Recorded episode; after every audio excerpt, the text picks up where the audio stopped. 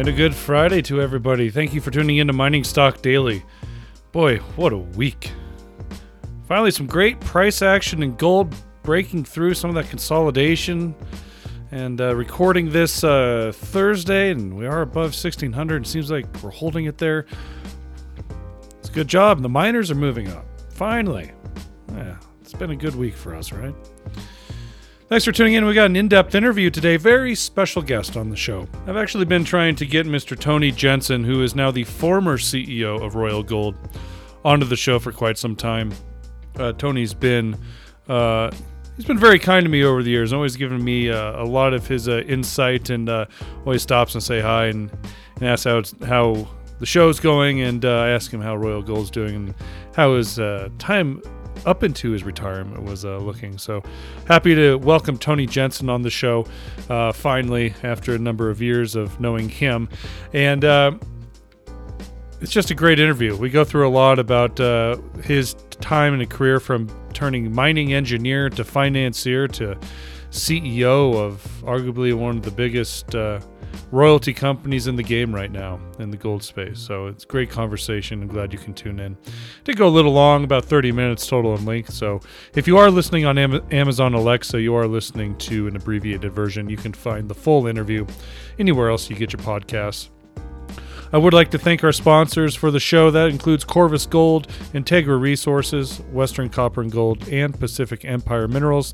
Thank you so much for your continued support. And uh, be sure to check the show of the Metals Money and Markets Weekly with me and Mickey Fulp uh, later today, Friday afternoon after the market closes. And we're going to wrap up all the numbers from the markets and the precious metals uh, today on kitco.com, which is, uh, is going to deliver that show. Uh, please be sure to tune into that. If you are attending PDAC next week and uh, will be in Toronto, I will be presenting at the letter writers presentation Sunday afternoon around the 2 o'clock area. That's in room 801. I'm going to be delivering a little bit of a different uh, note, uh, mainly focused on the young investor uh, and the young speculator. So, if you are interested in that type of discussion, please be sure to come into the presentation 2 o'clock hour there at PDAC. So, without further ado, here is my conversation with Tony. It was a great discussion, and um, I'm just really happy we could get it done and and uh, celebrate his career uh, as he uh, moves more thoroughly into retirement. Thanks so much, everybody. We'll catch you on the flip side. And welcome back to Mining Stock Daily. This is Trevor Hall. Thanks so much for tuning in. I have a, a very special in depth interview uh, with somebody I've known for a number of years because, well, basically because we're both local here in Denver.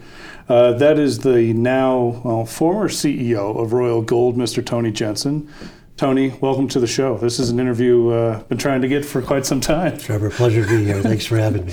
Um, I have a number of things I want to ask you because, and I think a lot of people are just very curious now that your time with Royal Gold is coming to an end. I mean, you're officially retired, but you're still in a, a suit and tie here in the office, so you're you haven't gone too far away from home. Um, but talk about you know, you came on in 2006 as a CEO. I believe you were a COO before that. Correct. Um, and if you can summarize your time as CEO, you know, in the multiple cycles that we saw, we've seen in gold over that time frame. Mm-hmm. You know, what do you tell your friends now?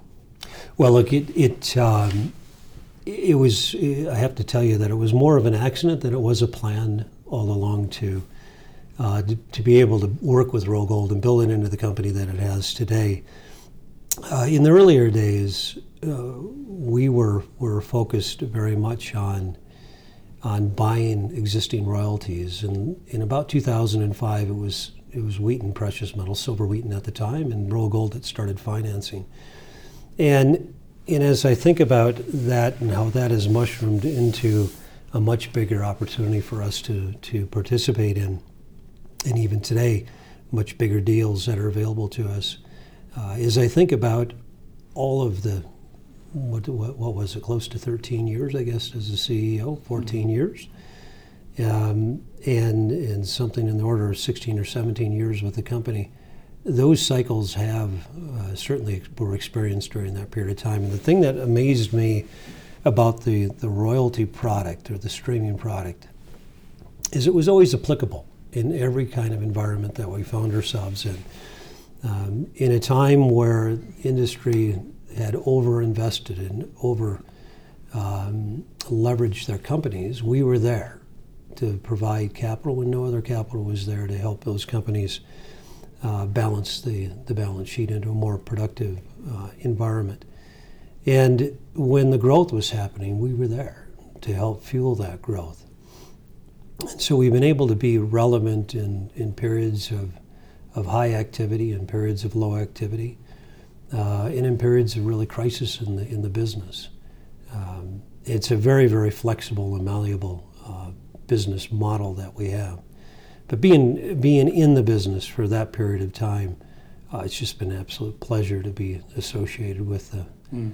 the colleagues that we've had um, over the last really 40 years now in the business. So, yeah, we've I've seen a, a, few different cycles through that period of time. Yeah, and it's interesting because we we're having this conversation the day gold actually closes above 1600 on, on a healthy move. It wasn't a big fear move like we mm-hmm. saw back in January.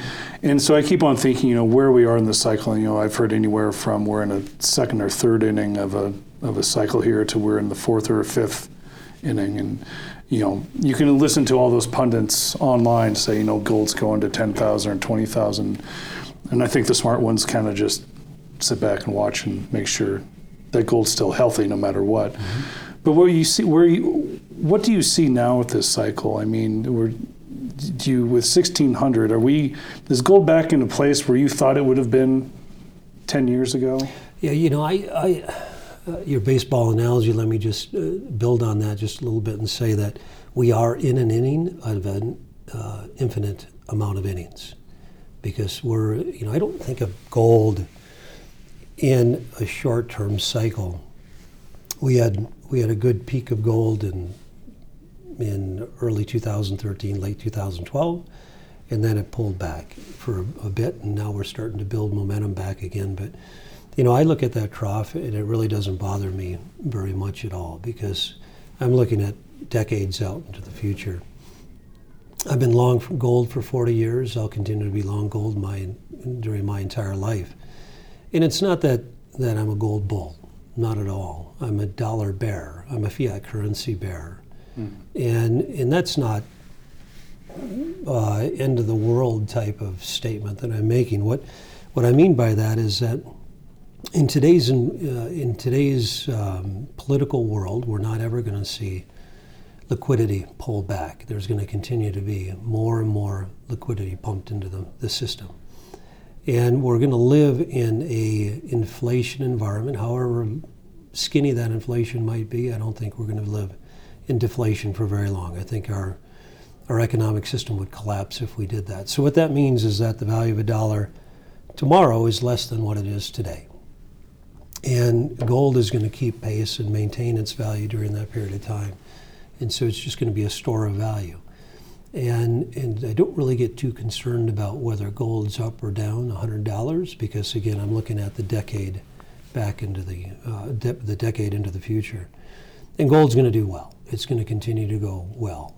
Um, $1,600 today does not at all seem overheated to me, um, not compared to the amount of liquidity that's been put into the system all around the world. Mm-hmm. It's funny because I've actually had a conversation, and you some people would probably, if they were listening in, would have called it a heated conversation just about the purpose of of the dollar and the forcing of the liquidity and the money printing and the repo madness that's going on right now. And my side of the conversation was there's nothing guaranteeing you wake up tomorrow and the dollar doesn't exist or doesn't have the same oomph as it does right now. And I don't want that to scare you, but that's just simple facts, right? And so this is where silver and gold kind of play a matter into it. Now, that's a lot for people to swallow and want to understand or even acknowledge, right? So in your time in like in your time in, in your lifespan, like when you've had those conversations with people that maybe don't understand that other aspect outside of fiat currency, how do you appropriately have those conversations with people? Yeah, well, I and and it's, it seems obvious to me, and it may be obvious to you, but it, you're right, it isn't obvious to a lot of people because in our youth, uh, we've been brought up to understand what money is, and money is what's that Yeah. piece of paper that's U.S. dollar, or maybe it's uh, maybe it's a yen or or a euro, and we we really understand that's that's value that we can trade upon. But as you know, it's it's simply something that is declared fiat currency, and and so it may not have value. And if we if we don't um, uh, respect the the amount of, of dollars that we're pumping into the system, it may not maintain that value. And and so it's there's a delicate balance. And the interesting thing that we see today, I mean, gold's hitting highs in different currencies. And why is that? Because everybody else is putting a lot of money into the system as well, a lot of currency into the system. So everybody's playing by that game, and the only way to be counter-cyclic to that game and to, to, to preserve your your wealth is to have a little bit of that in gold. So, it, in it, I don't. Um, I, I certainly hope that we don't wake up someday and, and the dollar is, is gone south in a big way, or, or any other currency So we'll have bigger problems. big, much bigger problems. And I don't want to scare anybody. I don't think that's where we're going. I'm just saying that you don't have to be an Armageddon type of person to believe that gold is a good economic piece of insurance in your portfolio. You mentioned you've been a gold, you know, gold bug for 40 years. I mean, you started out as a mining engineer, uh, South Dakota School of Mines, Correct. and uh, I guess just kind of curious, like, and you worked in a number of different projects as a mining engineer before you went and jumped out and to the finance side. Yeah. And I'm just kind of curious, you know, why, why did you make that jump? Well, it, you know, it. Um, th- I love being a mining engineer. I love working at different operations. I worked at three different operations during my career in Montana, in Copiapo, Chile, and then back in Elko, Nevada. And it was during my early years, um, and I must have been in my early 30s, I would imagine, when I, I realized that there's so much of this business I didn't understand. I mean, I, I knew reserves, I knew operations and cost of production, and understood the elements that were right in front of me, but I didn't. I couldn't read a balance sheet or an income statement, and and I, I, I realized that that's that's a skill that I really would like to have had. Um, I had a chance to, uh, in our, my early marriage, to to have some time to study for the GMAT, and I, I really wanted to go to school um, in at Stanford or maybe St. Mary's or Berkeley in the, the Bay Area. One of the, all those schools are in the Bay Area because our corporate office in Placer Dome, U.S. at the time was in San Francisco. And I'd hoped to be able to do a sabbatical and perhaps work in the summer times because I already had a couple of children. And uh, a, a dear uh, colleague and mentor and friend of mine was Cole McFarland. He was the president of Placer Dome U.S. And he came to the mine site in Whitehall, Montana, and um, and I approached him about possibly going and getting my MBA and just going on a sabbatical basis and would I be able to work in the summer times? And he said, Tony, I don't really think that you need an MBA. I think that's overrated, and you probably will do just fine without it in this business. And I was really, really disappointed because I, I knew that modern mining is definitely going to have to have a blend of engineering and finance to be successful. And that same gentleman called me up about two weeks later. He said, uh, I still don't think you need that MBA, but come to San Francisco and be my assistant, and I'll teach you everything you need to know. What an opportunity, right? Mm-hmm. Um, so I had, I, I jumped at it. Next thing you knew, we were uh, headed to, to the Bay Area, and uh, and I still went to night school at Golden Gate University to get my finance degree. And it was the most uh, important inflection point in my career, I think. And I was able to use that so much more effectively than with my engineering skills and understand both sides of the business. Not immediately, it came with time and it came with opportunity. Um, I was next pushed into La Coipa uh, into an operational role. I say push, that's not the proper word. We, we moved around a lot in Placer Dome to to the benefit of the employees, and it was just a great opportunity. Uh, and shortly after a couple, two and a half years of, of another mining experience, I was asked to be a treasurer of the Placer Dome Latin America group in Santiago. And I said yes, and then I said, "What does a treasurer do?" and and so I, I had another great mentor, Bill Hayes, that is still with the Royal Gold Board, chairman of the Royal Gold Board. Uh, he was the, the president of the Latin America division at the time, and he took a chance and, and just gave me an opportunity to learn, and and uh, that just continued to to uh, take advantage of my financial side of my my degrees uh, or my skill set. Uh, and then it wasn't until I made the move out of out of Placer Dome completely in 2003 and joined Royal Gold that um, that became a bigger focus than the operational side. Um, and I truly believe it's such a critical weapon to have, and it's a huge advantage if you have both sides of the mm. of the business, the technical and the financial. Yeah, you know, my uh, my father, his agriculture based, but he has an economics degree, and we lost uh, we lost the dairy farm in the '80s when it was never good to farm. And uh, well, I remember one time I asked him, I was like, "Well, you know, what do you miss about farming?" He's like, "Well, I miss working with the animals." Yeah. But now he's on like the finance side, or you know, he just retired from the finance side. Still in the ag business. He's still on the loan side, actually. Yeah. Okay. And so, you know, I'm just wondering, like, do you miss working in the pit, you know, getting your hands hands dirty, all that Absolutely. stuff. Absolutely. Moving I'm, rock. I'm right there with your your your father. And you you know, you can't do you can't be highly successful, I don't think, in the royalty and streaming business without understanding and and having a little dirt under your fingernails. I mean, it, it's it's so important to be able to to sit at the same tables and understand the issues that your your partner is having. And I miss Absolutely, I miss all of those things. Those some of the funnest days of my career were operationally based. Yeah, yeah. What about uh, the way the business, you know, mineral exploration is set up now? Um, you know, one could argue that there's we have a lot of geologists that go from one project to the other.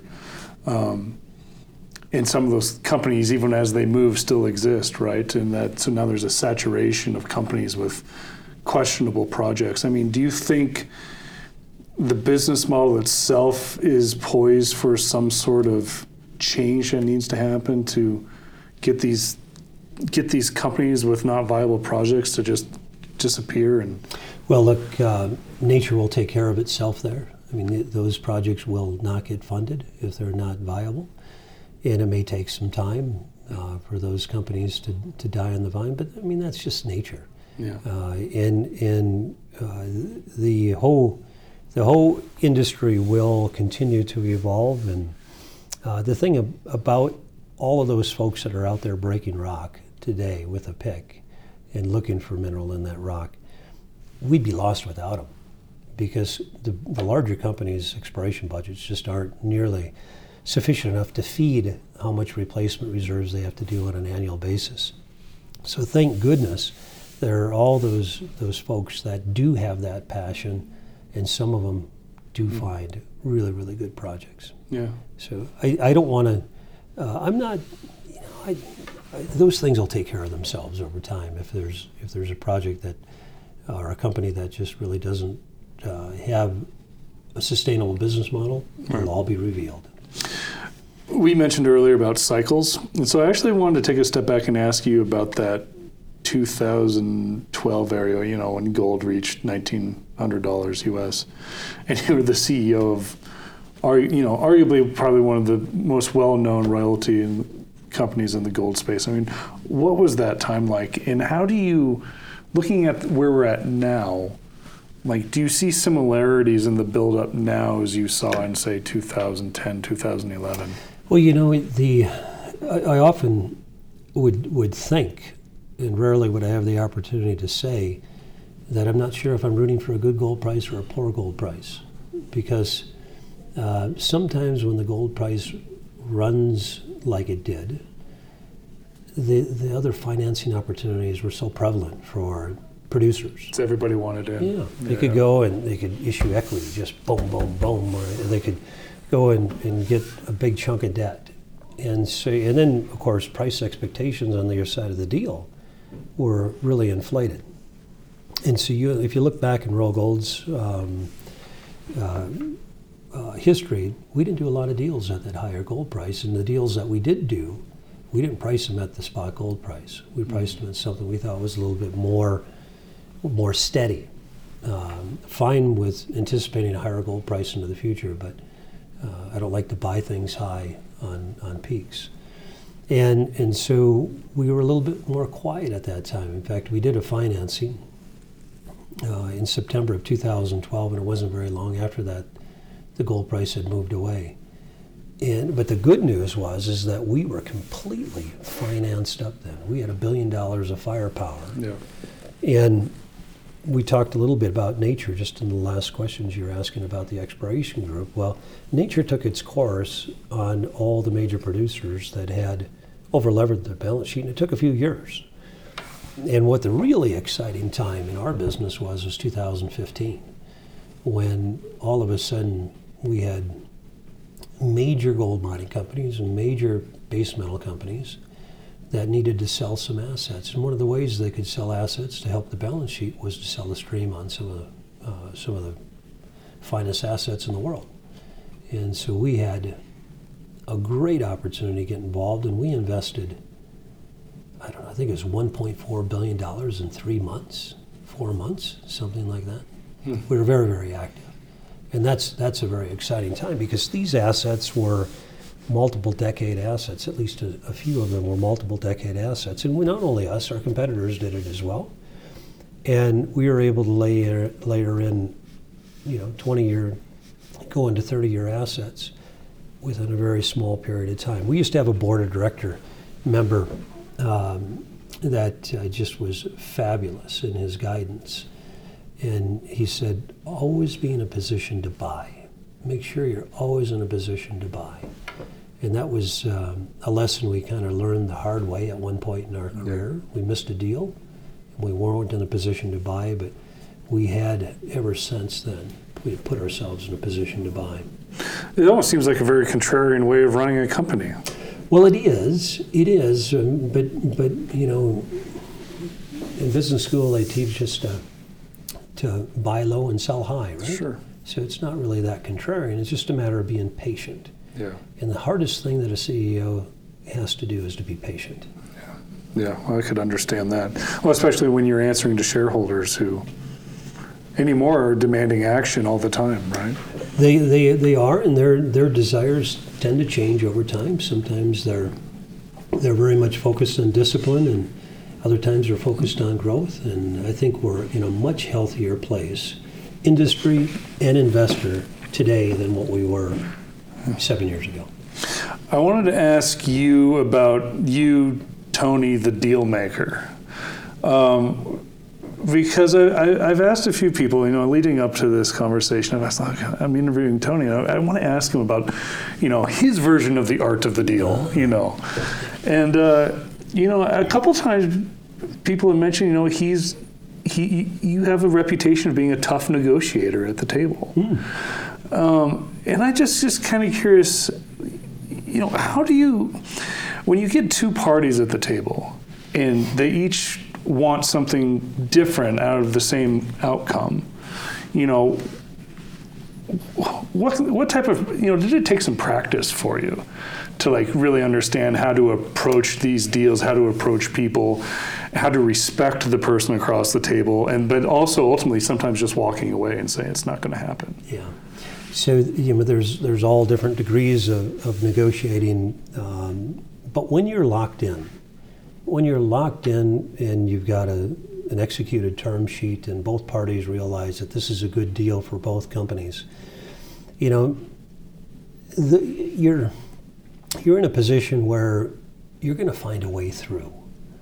Now, I may feel stronger about one position than you feel about another, but um, you, you can recast that deal and make it on the same economic terms for both parties and both parties can be happy with the outcome. Maybe you need more flexibility. Maybe you need, maybe I need more security.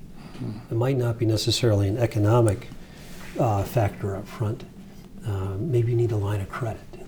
You know, things like that. We can we can talk about other things that can enhance the deal, yet s- still keep it economically neutral. Right. And and I I love deal making. I really do.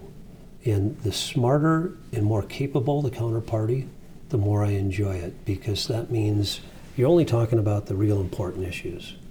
If you're if you're working with an inexperienced counterpart, you know there's a level of, of of trust that you have to build over a period of time and to make sure that one doesn't feel like they're getting taken advantage of.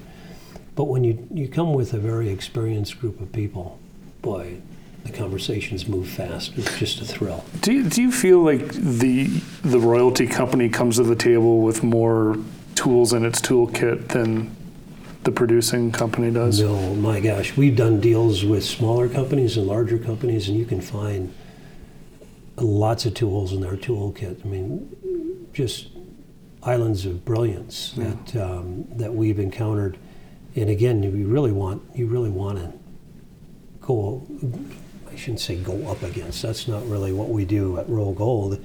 In my experience, I, I don't speak for Royal Gold today, but when I was was working with them, we we come with a partner attitude, and mm-hmm. we start with it, we, we negotiate with it, and we operate with it. So were those traits of negotiation, you know, what were those first, you know, you as CEO early days that were doing those negotiations like was it difficult for you? I mean, and how did you evolve to make those deal those deal makers better? Well, you know, I, again, I had, uh, I just had a bunch of great mentors that I was close to for 20 years in Placer Dome, where I had a chance to get close to a number of, of different things.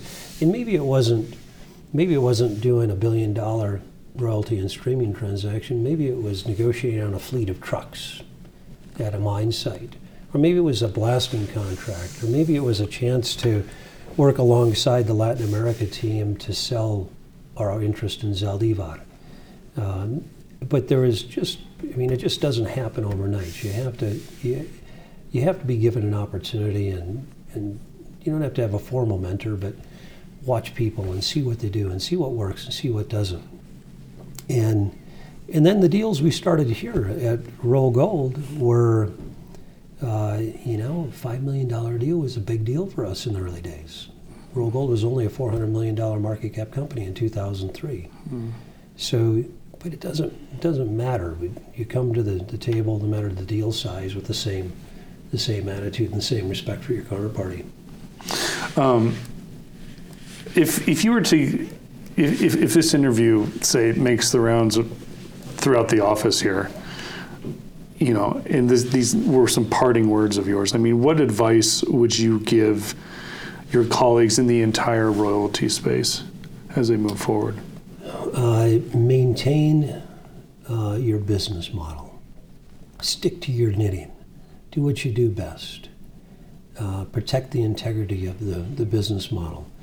the, the thing that we have been so fortunate to do in the streaming and royalty sector is having the complement of market to, to provide us with a premium in the marketplace. Uh, the, the streaming sector, royalty sector, I'll use those terms in, uh, interchangeably, has always been, since I've been involved with it, at a higher premium in valuation than any other sector of this business. And that can be destroyed in a heartbeat by going too far adrift from the, the principles of what the investor's investing in. They're investing in growth, they're investing in a lower risk vehicle, a vehicle that doesn't necessarily have capital and, and operating risk obligations to it, something that's very simple, scalable, and diverse. And if you can keep all those things available, the premium will still be there. And you know, growth happens when growth happens. You can't force it. When you do, you're probably doing a dilutive deal. Um, and so, patience and protecting the business model are the two two things I would leave behind. how about for management and executives who are on the other side of the table negotiating with royalty companies, what advice would you give them? I would say that one is, is equally uh, quick to tongue, and I would say um, give royalty financing a fair shake. And as an operator, you know, often royalties and streams are thought of as, as parasites. And uh, those are put in place for a very good reason. Often they're previous owners or something of the property, and they gave the operating company the venue to, to move into production. Today, it's a much more sophisticated uh, product, but compare equity, compare debt, and compare stream and royalty financing on a, a per share basis over time. Equity is not free. And this is another thing that I, you know, I've always considered my my um, operating philosophy more back to the basics than any anything new. And at, at Royal Gold, we had the lowest share count, still do, of any company in the GDX. And we really, really coveted and cared for and stewarded the shares. And we didn't, we didn't simply issue them every time an investment banker came by and said, you know, you've got all kinds of people that are interested in a piece of it. Because we knew that the dilution would catch up to us. And so we only wanted to issue as, enough, as much as we needed to continue to grow the business and that we couldn't fund out of cash flow. Because funding out of cash flow is, is probably the most accretive thing that anybody can do in their company. So, um, and if you compare as an operator, uh, stream and royalty financing, I think if you pull all your, your guards down, you would find out that it's a, it has a, a significant amount of attributes. And it's very competitive especially when a company thinks about risk diversification and they, they think, well, maybe I'm, maybe I'm um, in a country I just don't want to put $2 billion into. I'm okay with a billion, but I don't want to risk the whole company on that country, on that country or that deposit or whatever it might be. Instead of bringing in a JV partner, which has a lot of the attributes of a stream, except the streamer doesn't sit at the table and doesn't get in the way of operational decisions. Um, I think if you keep that with an open mind, it can be a very good cost of capital, first, and secondly, uh, a good replacement for other business models that we have, other other uh, structures that we have in the business. Uh, I don't want to take up too much more of your time, so I want to start trying to wrap things up, Tony. But I do want to say that you know and the last few years that I have known you, like you have always given me a little bit of your time. So I really appreciate that. I know you're, welcome. I know you've you, given me your time as well. Thank you very well, much. Well, you're one of the nicest guys I've ever met in this space, and uh, you know, years of wisdom. So, thank you so much. But I, but I don't want to hog all that. I don't want to keep it for myself. And so, you know, for people as we now enter this bull market, uh, maybe the explorers and the juniors will finally start catching on and we'll see more volumes into their stocks. For people investing, what would your advice be to them as they continue to maybe reallocate capital from general markets over to resource investing? Right. So, so first of all, I, I, I, I look at gold as an investment for all times, not just in a potential uprising uh, of the gold price. If you look at the World Gold Council in the um, uh, on their, I think it's called Gold Hub, they have a very interesting chart there that shows how gold performed in the last 15 years, last 10 years, last five years against the S&P 500 and, and the U.S. dollar and all kinds of different things. And it's it, it's it's an attractive investment. Um, in many different environments. So I would say don't necessarily look to gold as um, a short term play, an, an option, or a sectoral play, look at it as a long term investment. And then once you've crossed over that, then picking a gold investment is probably the most challenging thing that um, a new entrant would have to do. Mm. And it's very, very difficult for a new entrant to go in and pick that one asset company you live and die by that one that one asset.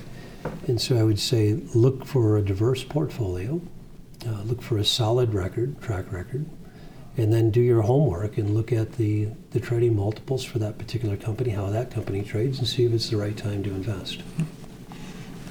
Do I ask you stock picks now? Never. I, I won't give you any of that. Tony, thank you so much for your time. Sure. I'm really glad. And congratulations on your retirement. Thank you very much. What, what, what's the next uh, chapter in your life? Oh, What- look, I, I've already joined one board. I've agreed to join another. So you're still working? well, you know, I love the business, and uh, I'm not really too interested in managing anything anymore. But Sure. I don't want to go too far away from the business. One of the the companies that I'm involved with is in the utility, uh, electric and natural gas. So I love learning things, and I'm learning a lot there. And uh, the other one is in the mining sector. Um, but there's that. There's family. There's there's all kinds of things I, I have interests in, and there's um, a lot of debt that I need to pay back to society. So I hope to find some good things to do with my time socially as well. Well, and I hope you enjoy that. Thank you So, very much. thank you so much. Tony. It's Tony Jensen, the now former CEO of Royal Gold.